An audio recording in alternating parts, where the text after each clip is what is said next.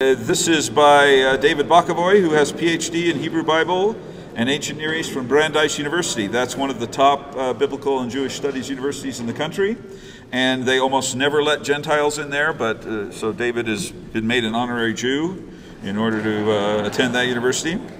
He's the former LDS chaplain at Harvard University, which is pretty cool because I understand nobody at Harvard believes in God, which means his job is kind of superfluous.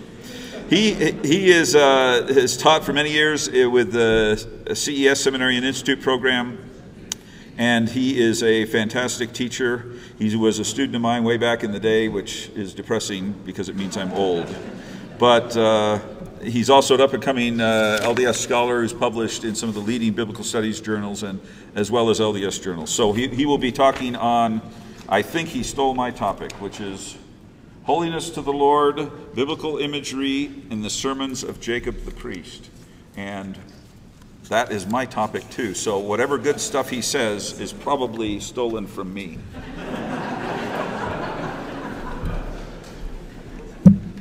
Bill has no idea how true that absolutely is. He actually sent me a PDF about a year ago of his paper, and so if there's something that sounds familiar, it's, it's, it's his. Um, I am grateful for Bill and for David and for all that they've done to put together this wonderful conference. It's been great to attend and, uh, and participate in and to learn from the presentations that have been shared. Grateful for a chance to dedicate this paper to my friend Matt Brown. Um, I have about 14 pages to get through, so I'm going to move quickly. But this will be the most exciting presentation of the day, I promise. Despite the deep spiritual significance for Latter day Saints, the Book of Mormon contains very few explicit references to temple worship. Towards the beginning of Nephi's record, the Book of Mormon prophet informs his readers that he built a temple for his community, quote, after the manner of the temple of Solomon, 2 Nephi 5:16. Years later, the righteous King Benjamin gathered together his people at the temple to hear the words of his highly influential sermon. Similarly, when the resurrected Christ visited the Nephites, the Book of Mormon makes note that the long awaited theophany occurred specifically at the temple precinct in Bountiful. Hence, notwithstanding a scarcity of explicated ritual detail, clearly the temple itself fulfilled a decisive role in Nephite religious conceptions. Since the Book of Mormon presents the Nephites as a forgotten familial branch of ancient Israel, the profound religious role that the temple appears to have held in Nephite society really comes as no surprise. For both biblical as well as ancient Israel, the temple served as the very focal point of religious devotion. In its most basic fundamental sense, the temple provided a literal dwelling place for deity. Temple precinct was cons- therefore considered holy, and entry into Israelite temple space not only imbued the worshiper with a degree of that holiness, but also conceptually placed the individual in the presence of deity. Even though its depiction of actualized temple rituals is admittedly somewhat slight, when Book of Mormon prophetic discourse is read through the lens of ancient temple worship, many of these sermons can be shown to reflect imagery and ritual performances directly associated with biblical conceptions. This observation proves especially true in the teachings of the Book of Mormon prophet Jacob. Thus, through an analysis of two of Jacob's sermons, 2 Nephi 9 and Jacob 1 3 through, through verse 12, the following study illustrates the manner in which Book of Mormon prophetic discourse can be shown to draw upon a variety of ancient temple themes. As the second Nephite scribal voice, Jacob, the brother of Nephi, fulfills a central role as priestly author in what the Book of Mormon itself identifies as the more spiritually focused writings of the small plates. Nephi specifically refers to Jacob as a consecrated priest over the land of Nephi's people, 2 Nephi 5, verse 26. According to his own writings, Jacob's priestly responsibilities dictated that he take upon his head the sins of the people if he failed to teach them the word of God. It's Jacob 1, verse 18. Reading Jacob's description of his obligation in connection with biblical temple ritual creates a type of reversal in Jacob's statement from the traditional role fulfilled by an Israelite high priest.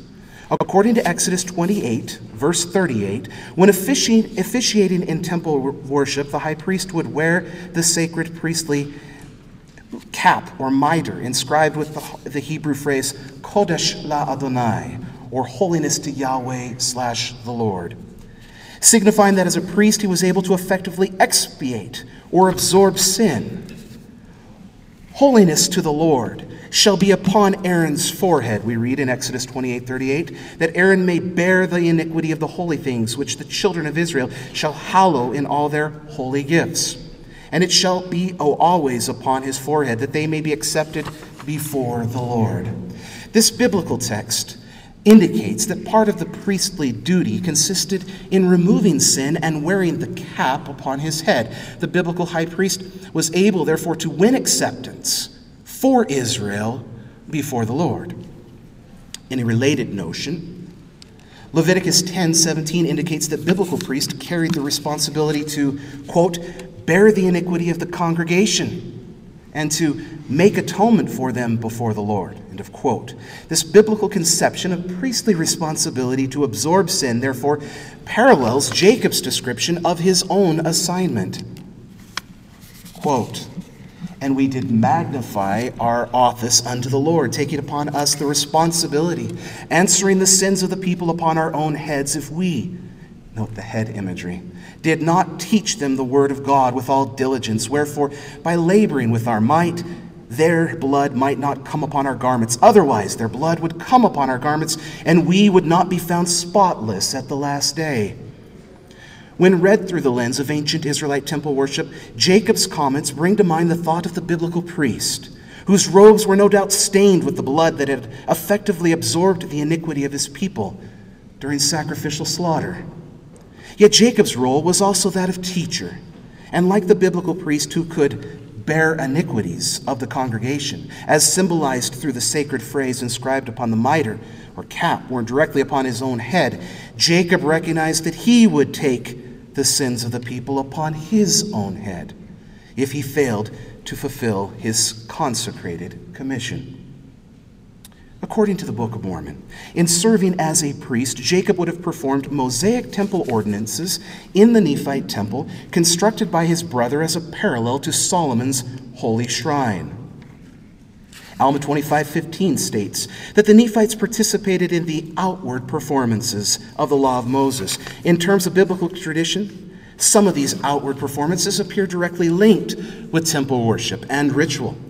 It is perhaps, therefore, significant, and I think it is absolutely wonderful, I'll add, that the same literary unit in the Book of Mormon that describes Nephi building a temple also identifies Nephi consecrating Jacob to serve as priest. That's 2 Nephi 5 16 and 26.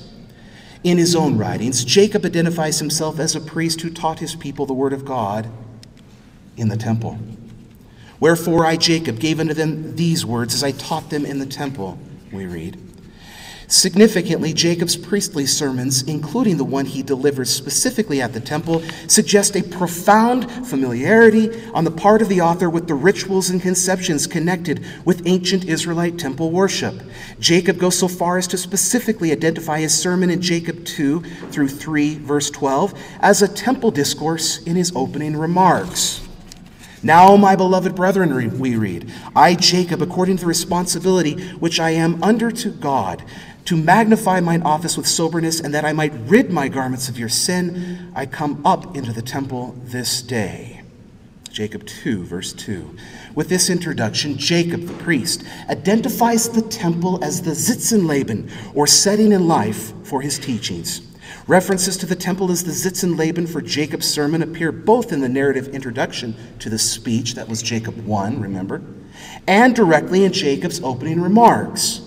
Through this repetition and therefore emphasis, the author clearly sets up Jacob 2 through 3, verse 12, as a priestly sermon to be interpreted in the context of temple ideology.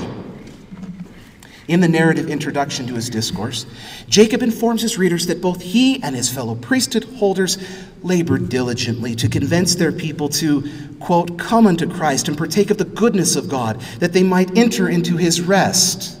That's verse 7. Jacob's language presents a literary allusion to Psalm 95, verse 11, and this is really, really cool. Okay? Jacob's language presents a literary allusion to Psalm 95, 11, a text where, concerning the wilderness generation of Israel, Yahweh declared, I swore in my wrath that they should not enter my rest. That's verse 11.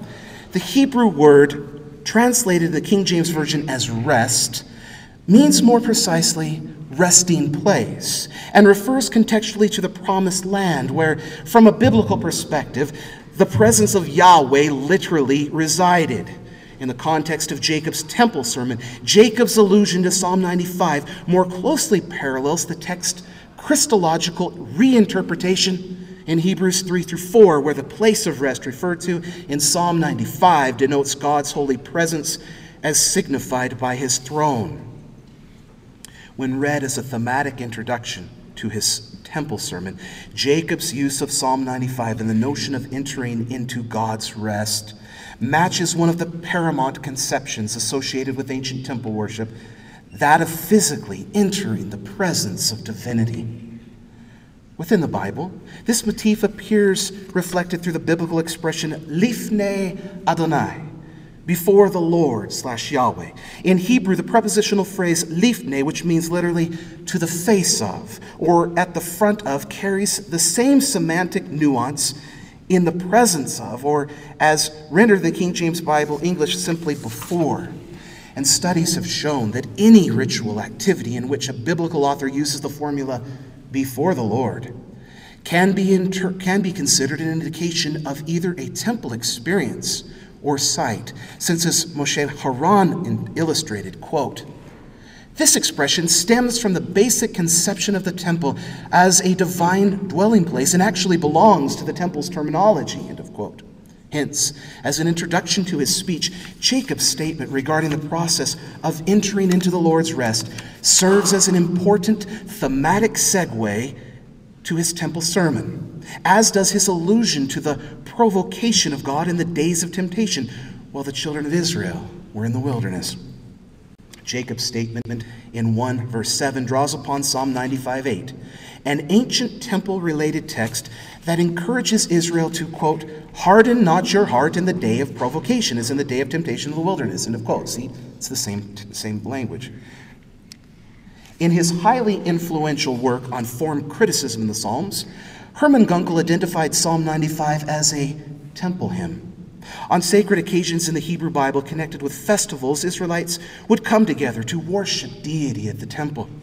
In the words of Gunkel, the people would gather together at the temple, quote, in their best clothes and in the happiest mood, end of quote. I love that statement. Beautiful. Subsequent studies following Gunkel's lead have shown that temple hymns, including Psalm 95, could perhaps, would perhaps have been sung by ancient Israelites as they entered the house of the Lord. Summarizing these observations, Marvin Tate writes, Quote, in verse 1, worshippers approaching the place of worship for some festival occasion encourage each other or are encouraged by a speaker, such as a priest, to move on, on to the sanctuary with shouting and singing. Isn't it wonderful? Let me interject and say that this is the text that Jacob draws upon as priest in his, in his, his biblical like temple sermon. It's incredible to me. A second call to move toward Yahweh is given in verse 2, envisioning worshipers according to according to enter the uh, inner area of the sanctuary, perhaps into the inner court of the temple. And in the third exhortation, he goes on and summarizes what many scholars have observed in terms of this text that Jacob quotes.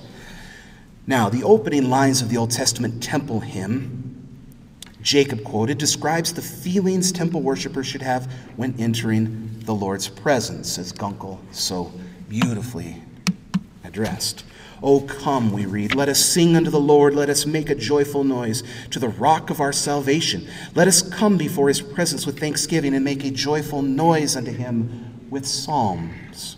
After citing this hymn in his narrative introduction, Jacob, however, appears to specifically reverse the sentiment expressed in these lines, telling his people that even though he had come up into the temple, he felt the exact opposite emotion of joy and thanksgiving in the Lord's presence. In verse 6, we read, Yea, it grieveth my soul, and causeth me to shrink with shame before the presence of my Maker, that I must testify unto you concerning the wickedness of your hearts.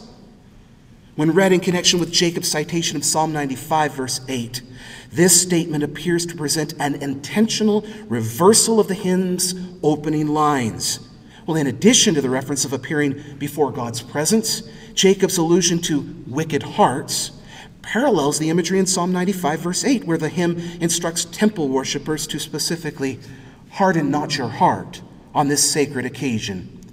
Jacob was also clearly touched by the metaphor rock of our salvation that appears in Psalm 95, verse 1, for he adopted this very metaphor in two of his Book of Mormon sermons 2 Nephi 9, verse 45, and Jacob 7, verse 25.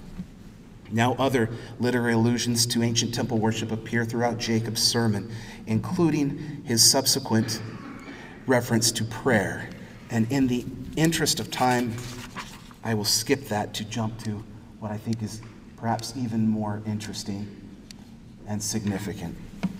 Because if you'll recall, my thesis is to illustrate that temple imagery may be drawn out from the prophetic sermons in the Book of Mormon. And I use two of Jacob's priestly discourses to illustrate this. This, by the way, is very much a, a follow up to the approach that I took to analyzing the story of Jacob and Esau and the blessing ritual in the first volume of Studies in the Bible and Antiquity. We referred to it as ritual in narrative.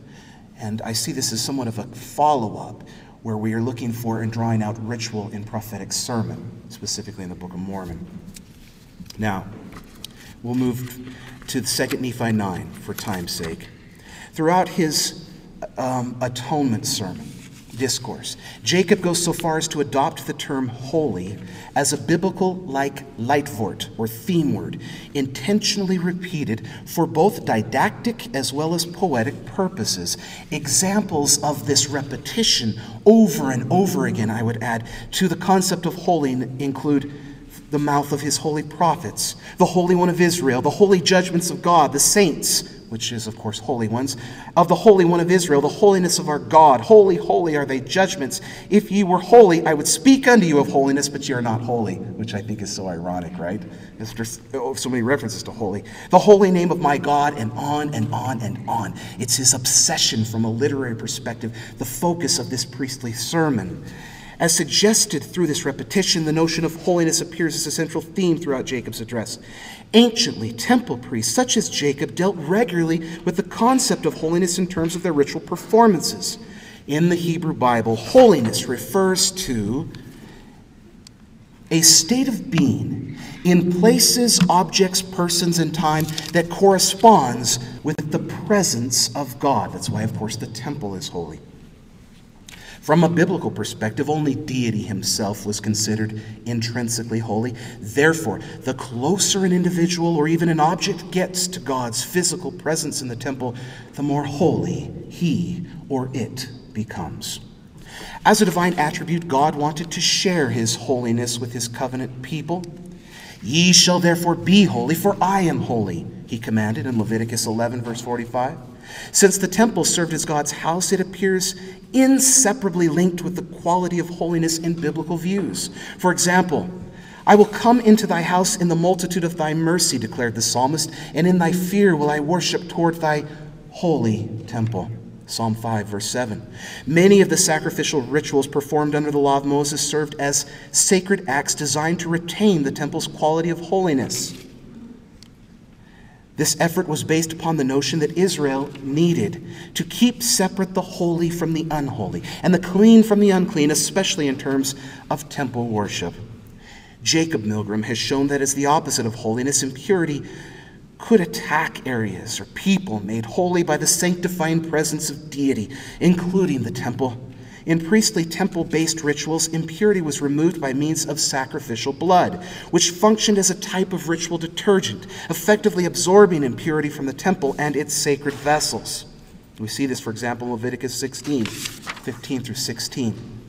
According to this system, sacrificial blood was holy and could therefore absorb impurity, the opposite of holiness, and restore the temple to its pristine holy condition, imparted by its connection with the presence of God. In the biblical priestly system, human beings could transmit impurity, contaminating other individuals and or objects, and thus destroy the state of holiness in the temple. In this sense, humans could spread impurity in one of three ways as a leper, a corpse, or by means of sexual emissions. The ancient priestly view of bodily impurifications may at first seem arbitrary in nature. The impurities focus on four phenomena death, semen, skin disease or leprosy, and blood. However, as Milgrom has explained, their common denominator is in fact death. And I'll just tell you that that is a very interesting observation. And to summarize the point then that is made in Milgrom's studies, holiness is, well, impurity is death, holiness is life. Therefore, since blood is the life source, of course it has the power to absorb impurity or death. Okay? And now, finally, then we end, and with all of this in mind, we return then to Jacob's sermon, where he is emphasizing holiness, holiness over and over again, and, and then he states these sorts of things. Jacob testified of the power of the Holy One of Israel to overcome death stating that this atonement will transpire as assuredly as the Lord liveth. Think of it in holiness priestly conceptions. Moreover, Jacob's praise directed towards the Holy One of Israel in the course of his speech specifically includes the statement, Oh, the greatness of the mercy of our God, the Holy One of Israel, for he delivered his saints, his holy ones, from death and hell and finally, as priest, Jacob warned his people against transgressing against their holy God, encouraging them to remember that to be, quote, carnally minded is death, and to be spiritually minded is life eternal. This is amazing that this happens in the, the Book of Mormon, this very profound view of priestly conceptions, and yet we see these sorts of things over and over again. And that is about all I have time to explore with you. So I leave you with my thoughts of how wonderful it is to read the Book of Mormon from this vantage point, from the view of ancient temple imagery and motif that we see in the Bible, and to draw that out and to see it in the sermons is a very exciting journey and one that I suspect my friend Matthew Brown would enjoy witnessing and participating with me. Thank you.